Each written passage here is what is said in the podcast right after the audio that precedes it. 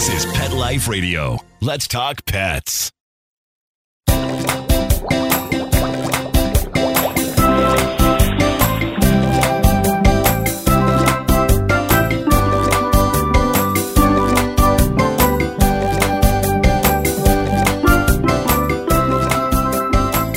Welcome to Aquarium Mania. I'm your host, Dr. Roy Yanong, speaking to you from the University of Florida's Tropical Aquaculture Laboratory.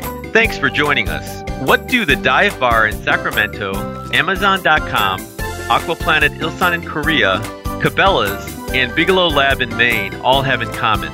They all have unique and intricately designed aquarium systems designed by Tenji Incorporated, an aquarium design and build company with offices in California and Maine. Mark Faulkner, one of the principals and co founders of this inspired and talented team of experts, transformed a shared dream into our powerhouse aquarium reality. Join us as Mark and I discuss the complexities of aquarium building and design, Tenji style. We'll be right back after these messages.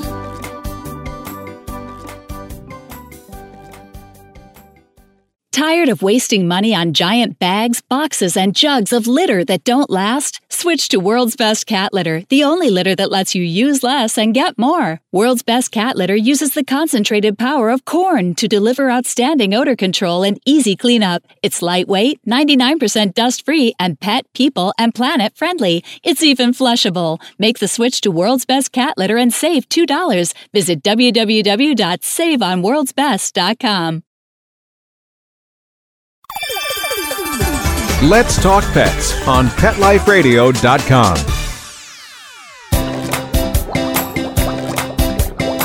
Welcome back to Aquarium Mania on Pet Life Radio. My guest today is Mark Faulkner, co founder of Tenji Incorporated. Mark, thanks for joining us today. Oh, it's great to be here. Thanks for having me, Roy. So, as we kind of like to do, I'd like to ask a couple of personal questions first before we get into the business and talk more about Tenji and all the amazing aquariums and systems that you have all designed. So uh, let me ask you first: When did you get your very first fish in aquarium, and what was the setup like, if you remember? Also, how old were you? well, I got my first real aquarium. I I think in college. Uh, I went to North Carolina State University, and I wanted to buy an aquarium because I thought it'd be a cool thing to have in my dorm room. It was a super basic setup, just a standard like 29 gallon tank with a hang on the back filter. And I, I immediately was fascinated by it. I had no idea going into it where it would lead me. And I had no idea that I would be so engaged with the animals and trying to provide them, you know, healthy habitat. And I had also had no idea how complex aquarium systems were in terms of, you know, water chemistry. And so I kind of started down a rabbit hole um, with a kind of an impulse purchase. So yeah, college. I was college age, probably 19 or 20 years old, and it kind of started an obsession. and immediately, you know, started keeping larger aquarium vessels and um, started. And this was in '93 or '94, and within a year or so, I had a hundred gallon reef aquarium doing kind of the Berlin, the old Berlin style method and uh, and so yeah, what, what was it, it kind of went from there. what was your first fish? Do you remember in the very first aquarium you got? Uh, I think it was it was probably a, a poor choice. I think it was an Oscar in a 29 gallon tank, and which quickly outgrew the tank and and uh, had to find a more sizable home for it rather quickly. That's great. Now, were there any other influences that kind of got you sort of geared toward the aquarium side of things and even the aquarium public aquarium field? Did you you didn't intend to go into that when you were in college, did you? Uh, no, I didn't. I was I was a business major, and you know, it quickly turned into a hobby of mine. And one of the biggest influences at the time was FAMA, you know, the the magazine. I, I would get it each month and just kind of devour each magazine that came out each month. And you know, books, the Delbeek and Sprung's books were were are highly influential on me uh, at that point in time and it's, it's interesting now. I know both of those guys rather well, and you can call them colleagues now. But you know, in the early '90s, they were huge influences on me and my involvement in the in the hobby. So yeah, I I quickly when I graduated from North Carolina State with a business degree, I turned around, went back back to school, and got a marine science degree because my intent was to turn my uh, my hobby into my career. So I went back to school for a couple of more years, got a, a bachelor's of science in marine biology, and uh, that's when I decided that I wanted to turn it into my profession. So tell us a little bit about, I guess, your professional career. You know, real briefly before you got involved and kind of came up with with your uh, partners with Tenji. So yeah, so uh, I went to school at uh, UNC Wilmington to get a, a, marine biology degree, and my whole purpose for going to, I guess, before let me back take a step back. Before I decided to get a marine science degree, I was investigating what it takes to work at a public aquarium, and and to be an aquarist for a public aquarium, most require a degree in marine science or a related field. So that's when I decided, well, if I want to follow my passion, I'm, I need to get the background required to get into the, you know, get a foot in the door. And so I, uh, I went, I went back to school, got the marine science degree, and then started applying for internships right before graduation. And I got an, an internship at, at Monterey Bay Aquarium. It was a three month internship. So I packed up my little Honda Civic and I drove across the country for a temporary three month job, and uh, I never left. I'm still in Monterey today. That's amazing. Yeah, it doesn't happen yeah. that that uh, often for people. So yeah, yeah. it's great. So, so, so a little bit about if you're interested in my career at Monterey, I um, I was an intern, and then that rolled over into a term position working with the sea otters and the sea otter exhibit. So I was a sea otter trainer for a short stint, and then I got a full time permanent position as an aquarist and then senior aquarist. And uh, uh, before I left Monterey, I was a curator there for a couple of years. So kind of um, got to see uh, uh, several different sides of Monterey Bay Aquarium's husbandry department. Yeah, when I worked there. Yeah, that's amazing. I know a lot of a lot of people that come out of school and you know they don't get a job immediately, kind of like you did. So that's great. Lucky. so let's talk about Tenji now. First of all, uh, I was curious how you came up with the company name Tenji. What exactly does that mean, and how does that apply to the company? Well, I think the two other gentlemen, um, Ed Seidel, Andy Case, and I started Tenji, and it, we wanted to come up with a name that wasn't aqua something or water something, something different, something that kind of stood out. And we had done some, my partner at the time, Andy, had done some consulting in Japan and the word Tenji kind of stuck out to him because the short definition for Tenji is is an exhibit or a display. The long definition is taking multiple kind of unrelated items and putting them together into one aesthetically pleasing, you know, display. So we thought it fit what we were trying to do as a company and it was interesting and unique enough that it, it stood out. So that's how we landed on the name Tenji for the business. Okay, so go and explain a little bit about how Tenji began, mm-hmm. when, how, and why, and how long you guys have been in business so far. Yeah, so around 2000, the three of us, Ed, Andy, and myself, were you know decided that we were getting some inquiries outside of the aquarium on you know how do you do this? Can you consult with this? And we thought, hey, this seems like an opportunity, and the three of us started the business, and we were doing it um, nights and weekends and vacation days. And slowly over the course of about five or six years, uh, the business grew to the point where it could support us uh, full time. I did Tenji nights, weekends, vacation days for about seven years. I left Monterey Bay Aquarium in 2007, the beginning of 2007, when we landed a, a big job that could support us uh, support us all full time. So you basically didn't like sleep for seven years until you left. I still don't sleep. it's never ending. Yeah, but it's great. I wouldn't trade it for anything. yeah, yeah. For a long time there, there were two jobs, and now it's now it's one job, but it's still full time plus. So yeah, it's fantastic though. So uh, what do you believe makes Tenji unique? There are obviously some other companies out there. Um, what kind of mm-hmm. makes you guys unique, and what are your strengths, both with your uh, employees and uh, the different sections within your company?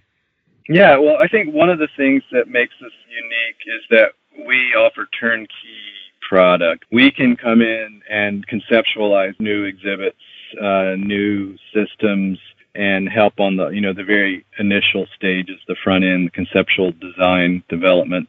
We can see that design through the design development process, detailed design, and then all the way through to the build. And know, there aren't many companies that have those capabilities.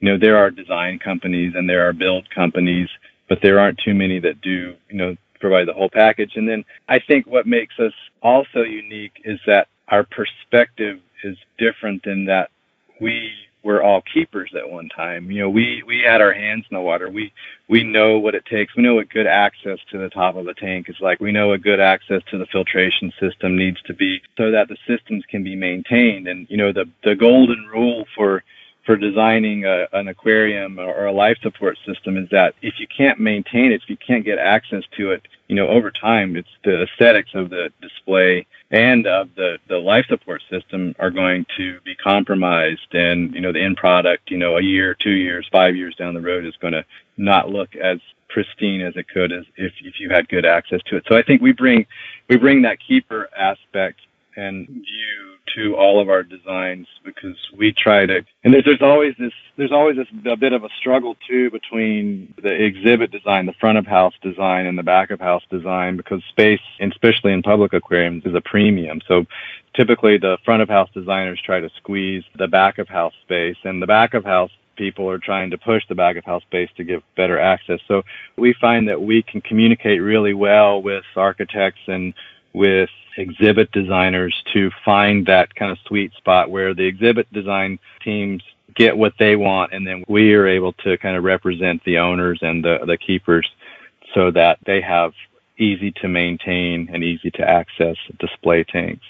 And then as far as our strengths for the different, I say, departments in our business. We have a very, very talented designer on staff. Uh, his name's Bob, Bob Bassicle. He was the lead exhibit designer for Monterey Bay Aquarium's um, Outer Bay wing of their facility with a big open ocean tank and all the permanent jelly displays. And he has decades of design experience. He's a super talented guy. And so we've actually, in the last you know five or so years have been doing more of the exhibit design. We've been doing front of house and back of house design.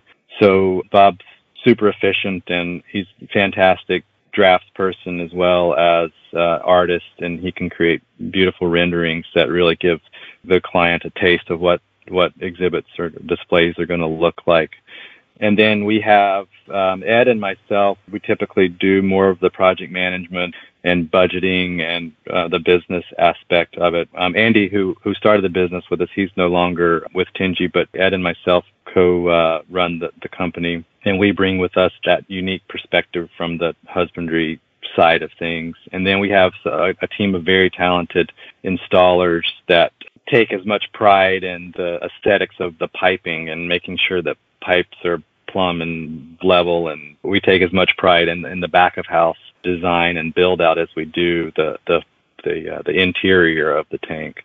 And then we have, in addition to that, we've got a whole network of vendors and engineers and things that we can bring on board as needed that, that we've built, this network that we've built over the last, you know, 20 years or so of being, being in the industry. So yeah, I think that pretty much covers, you know, what I feel like our strengths are of our business.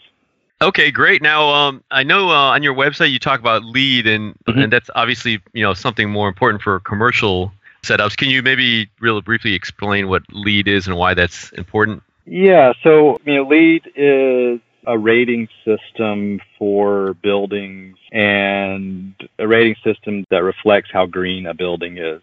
And our involvement with LEED is typically is somewhat limited. I mean, typically the LEED process is driven by the architect or by the owner, and we work with the architects, with the building engineers to spec the most energy efficient pumps, the most water friendly systems possible. So our involvement is somewhat limited at that. We did have a project. Unfortunately, it, it never materialized, but we were working on a LEED project where we were reclaiming water change water. It was going to be a large freshwater planted tank, and all of that water was going to be captured during water changes and then used to water and irrigate the landscape. So coming up with creative things like that is typically our involvement with uh, with the LEED process. Okay.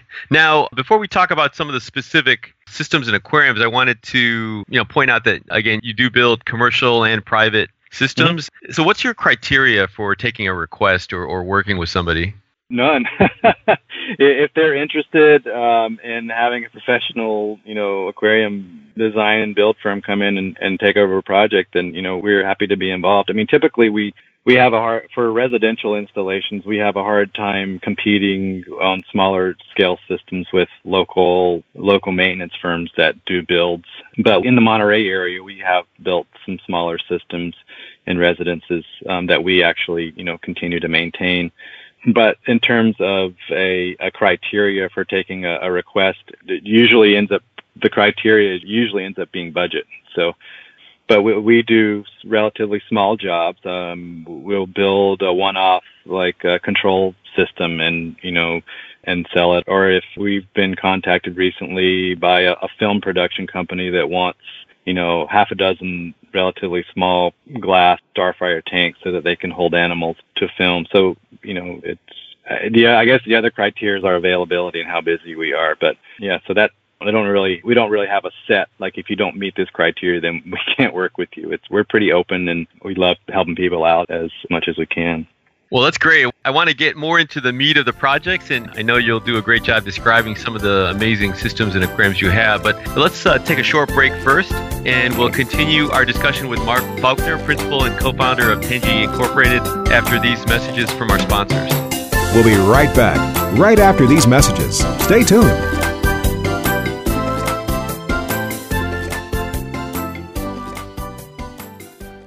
Well, she's sitting curled up on my lap as we speak.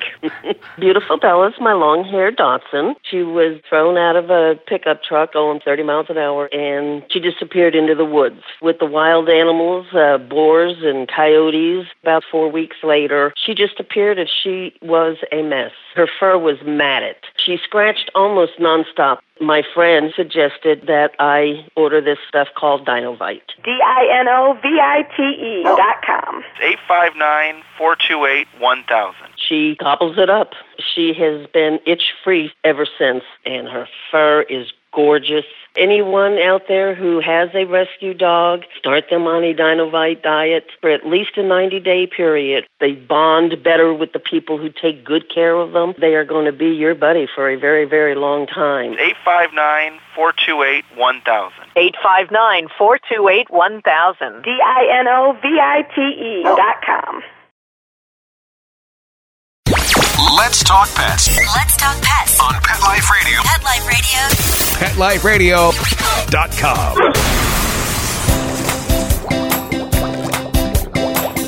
We're back and continuing our conversation with my guest, Mark Faulkner of Tenji Incorporated Aquarium Build and Design.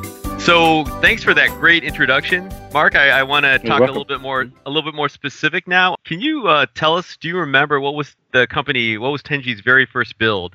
The first build we did was for a client and a, and and still a client and a good friend of ours, Steve Dennis in Carmel Highlands, and we built a I don't know, it's about 300 gallon freshwater planted aquarium for him. It, that's still running today. We help him when he goes on vacation. We'll we'll do the maintenance for him, but it's still still beautiful. And that was gosh, 2001, so that was over 16 years ago. And tank's still still chugging along.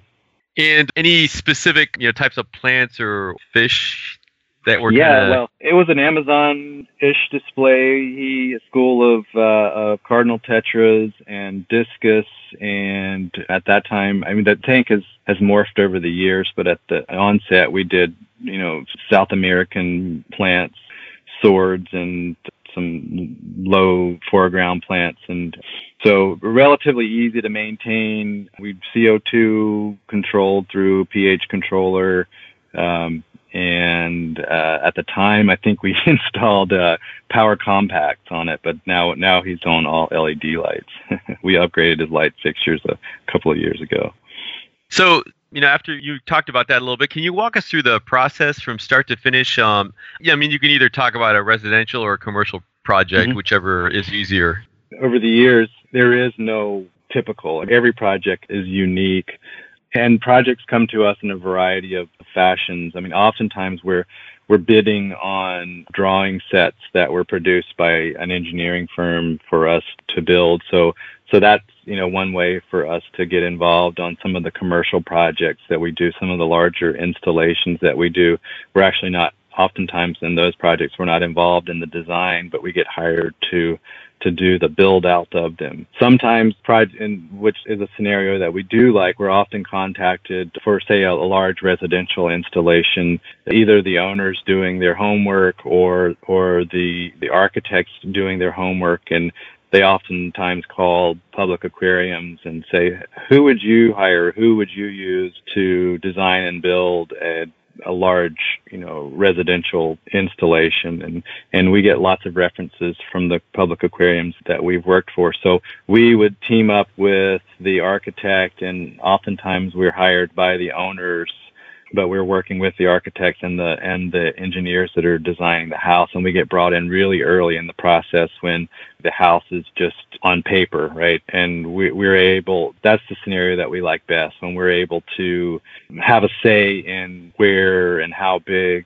the area for mechanical, you know, the equipment is. And oftentimes that's on maybe a floor below in a mechanical room. And we can do everything from telling them where to put floor drains and telling them how to treat the walls in the space so that, you know, it's a, a wet location environment can add, you know, sinks and fixtures and we can tell them exactly how much and what type and, and where we want power located so we're involved pretty heavily in the, the front end of the design.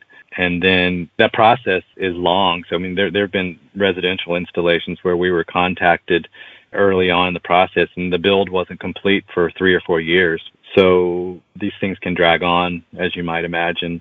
But in terms of the larger residential installations, that's how we are typically involved. And we're also involved in the structural side of things. So we'll provide like floor loading requirements for the tank vessels and how the tank vessels are attached to the house in case of uh, any type of seismic or earthquake event. And so we work closely with the designers and the engineers throughout the process.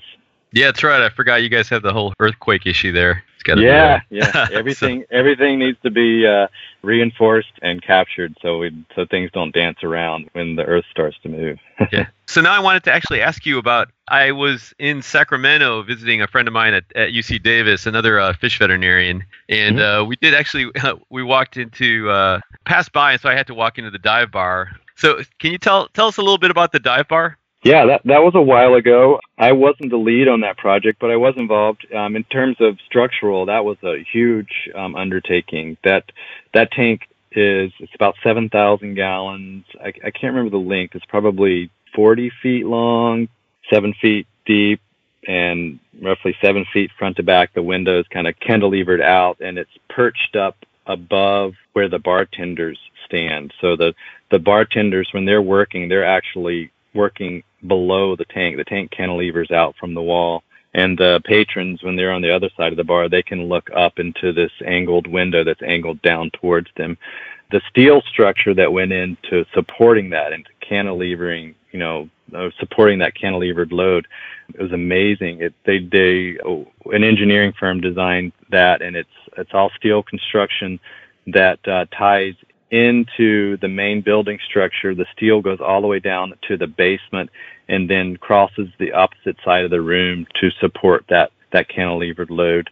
And so all the life supports in the basement. And uh, the interesting thing that, you know, about that tank is that a mermaid swims in it uh, in the evenings when the bar is open. So um, until she'll, she or he, I think mermen actually get in there as well, will swim, do laps back and forth across the tank. We built it and then we handed it off to a local maintenance company. So I actually haven't seen that tank in probably five years. So hopefully, when you saw it, it was it still looked like it was being maintained okay.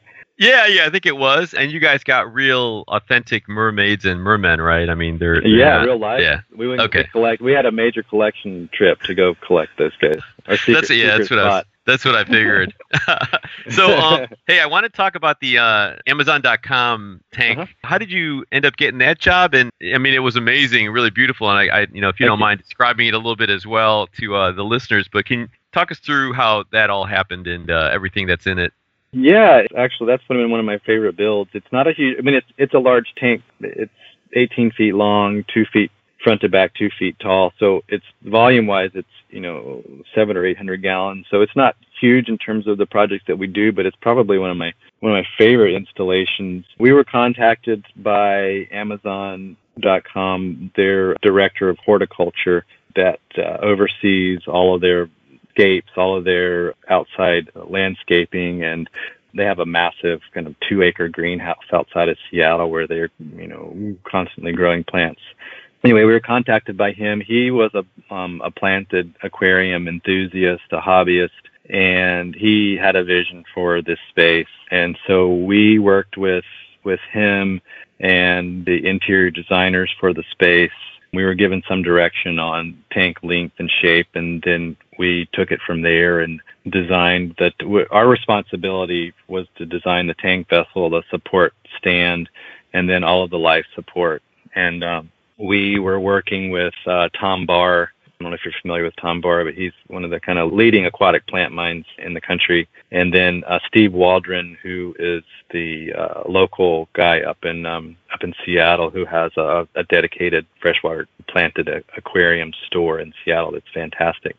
So those guys were responsible for the interior of the tank, all of the the scaping and the planting, and then Steve has has since you know he's responsible for all the ongoing maintenance. But in terms of our work, the, the life support system, we have a, a really large, oversized sump. Um, it's an MRC, one of their ice sumps, the white PVC sumps that are beautiful. Um, those guys do such such good work. We are using kind of high end stuff, uh, Abyzz pumps, um, one of their uh, A400s to kind of drive the the system. So the water flows through, overflows in the tank down to the sump through a series of bag filters water's being pushed back to the tank with the Abyzz. There's a, a bio tower, degas tower inside the tank. Actually, it's not doing a lot of degas because we, we sealed it pretty well to prevent CO2 off gassing. And then we have uh, we repurposed an, an an O2 an oxygen reactor for CO2. So we're introducing CO2 into this fiberglass chamber where it goes under pressure and goes into solution, and then that water gets sent directly back up to the tank. All of this is controlled. We've been using the uh, Neptune Systems Apex control systems for a while now and kind of adapting them to a more uh, industrial and commercial environment by putting them into uh, NEMA, you know, waterproof enclosures and using kind of industrial quality float switches or ultrasonic level sensors.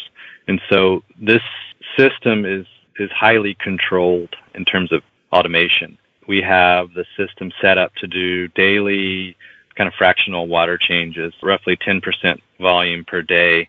So in the morning before the lights come on, that there's an actuated valve that opens and it drains a, a specific amount of volume out of that oversized sump. The actuated valve closes and then another actuated valve opens to fill the sump back up to an operating level. So that happens daily. We also have that second actuated valve you know, set up to maintain operating level in the sump for, for top off or evaporative loss. We have all of the nutrient dosing that the plants require. That's all done through dosing pumps. We we set it up so that Steve could mix up batch solutions of the uh, macronutrients, you know, N, N, P, and K, and then another batch of trace elements and that the quantity of those can be programmed and set up so that you know the plants are getting exactly what they need. They're never nutrient limited, and that gives them the best opportunity to to outcompete algae. And the method that we based it all off was uh, Tom Barr's estimative index, which is a we've been employing on on all of our planted aquariums for for a number of years now. We found it to be the easiest and most reliable and the best method for you know having exceptional plant growth and practically no algal growth. So the, all the controls were set up to facilitate his estimative index method. So we set up the system, we got it operating, up and running, did all the commissioning, making sure that the system operated as designed, and then we handed it over to Tom Barr and to Steve Waldron to to do all the aquascape. I can't take any credit for the planting and for the way the tank is is scaped. That was all those guys. We were more of the nuts and bolts to make sure the system worked as as they required. Now, do they? Um, I'm just curious. Since it's Amazon, do they go with just Amazonian plants, or do they uh, just do kind of a mix? No, there's a mix. There's a mix, but they do have. I mean, the fish species is is, is just a huge school of cardinal tetras, which is pretty amazing to see in person. Cool. That and you know hundreds of amano shrimp. Those are oh. pretty much all there are in the in the tank as far as uh, as far as fish and invertebrate life. Nice. Okay. So let me ask you real briefly too. Then you guys, I noticed on your website you've done a lot of work for Cabela's. How did mm-hmm. you get involved with Cabela? And can you maybe talk about one or two of the systems that you really like? Yeah. So well, Cabela's was one of those projects where we oftentimes get uh, opportunities to bid on pre-designed life support systems, and that that's that's what Cabela's were. So so they would send us the RFP, you know, request for proposal, and which included, you know, the, the engineer drawings for the system, and and we would bid on them. And we probably, I don't know, over the years we've bid on 20 systems, and we've probably won about 13 of those bids. So um, we had a pretty good success in terms of, of being awarded the Cabela's projects. And the systems were pretty much all more or less, each system would evolve slightly, but they were more or less the same. The tank shapes were more or less the same, and the life support system design was more or less the same for each of the systems.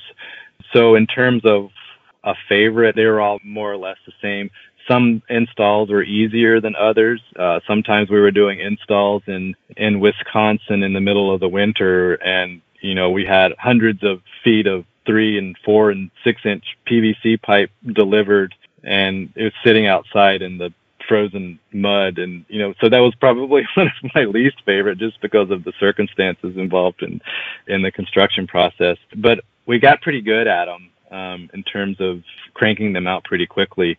The last, I think, couple that we did, we would show up to an empty life support room. Uh, the tank would be in place, and we could plumb a rather complicated life support system with big pipe. We would start Monday morning, and by Thursday afternoon, we'd have water running through it. So we would bring in a team of our in house installers along with a mechanical contractor that we use from Michigan. We would get two of their guys to come in and help us, and we would crank through the life support system. And we were also responsible for the rock work for those the last I would say 10, 10 installations that we did. We we built out the mountain and the waterfalls, and then the Cabela's would set all of the taxidermy animals on top, and then our rockwork guys would come back in and kind of make it look seamless around the attachment points for those for those taxidermied animals. As you know, I don't know if you know or not, but Cabela's is now a part of. I, they are, if they haven't been already, have been bought out by Bass Pro Shops, and so those jobs kind of came to an end. About for us, um, they haven't built any new stores recently, so we haven't built any Cabela stores in the last eight, ten months or so. Okay, that's right. I think I vaguely remember that. So, hey, I wanted to ask mm-hmm. you about the uh, Aquaplanet uh, mm-hmm. exhibit. Can you maybe uh, describe that a little bit and talk about that briefly? Yeah, so those are some interesting shaped jellyfish tanks, arched jellyfish tanks that were installed in an aquarium in South Korea. Our involvement in that process, we were hired by Reynolds, you know, the acrylic manufacturer, to help design the tank in terms of flow dynamics to make sure the tanks would be appropriate for jellies. We have a lot of jellyfish experience from from our hands-on experience at Monterey. I was a jelly keeper for a while, and the, Ed also has quite a bit of jelly experience. So we are often hired to design jelly tanks, and so Reynolds reached out to us when they had this unique tank shape that had never been built before, and we were able to produce some computer models of flow to make sure that the proper velocity was getting to all of the corners of the tank to keep the jelly suspended but not to cause any damage. And so they hired us to do that. We designed the tank vessels and then Reynolds finished the build and we did not do the installation on that one. We were more involved in the front end of that project. And these are like they're kind of like these uh, enormous arches, right? Yeah, arches. You actually walk under them, and you can look up and see the you know jellies floating over your head. And there's a pair of them. Yeah, which is pretty interesting. I mean, keeping the jellies off of the sides, you know, in in a non-circular kind of system must have been uh, pretty interesting for you guys. Yeah, it was a design challenge for sure, and that was one of Ed Seidel's projects. He was the lead on that one. So you've built many different types of tanks and systems. Do you prefer freshwater planted or marine reef tanks? Oh, yeah, I can't say.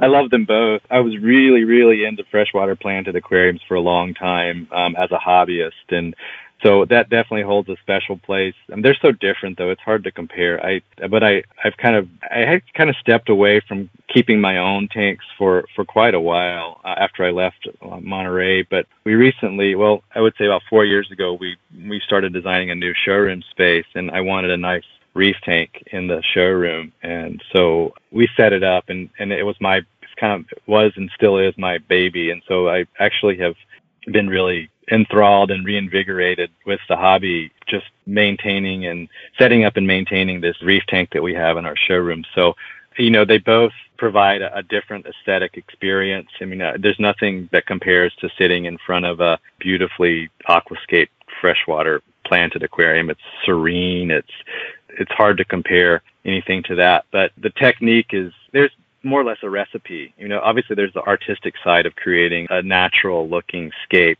but once you have that, the maintenance of it is there's a recipe. Whereas, you know, reef keeping is a little more challenging in providing that absolutely stable environment that that their SPS corals need if they're going to be colorful and thrive. So I really like both of them. I have uh, quite a bit of experience with both of them, but I can't I can't choose one over the other because they're so they're so different. Two kids, you can't say you like one better than the other. I, yeah, I get it. I get exactly, it. Exactly. well, well, unfortunately, we're out of time. Did you have any uh, final words of wisdom for our listeners? Well, I'm sure your listeners are all uh, aquarium experienced aquarium people. And you know i i think i'm constantly and continually you know after being in the hobby and the profession for decades now i'm i'm still kind of in love with what i do. Um, i'm fascinated by it. I think it's a teaching and learning tool that's kind of unrivaled. You know there's where else can you get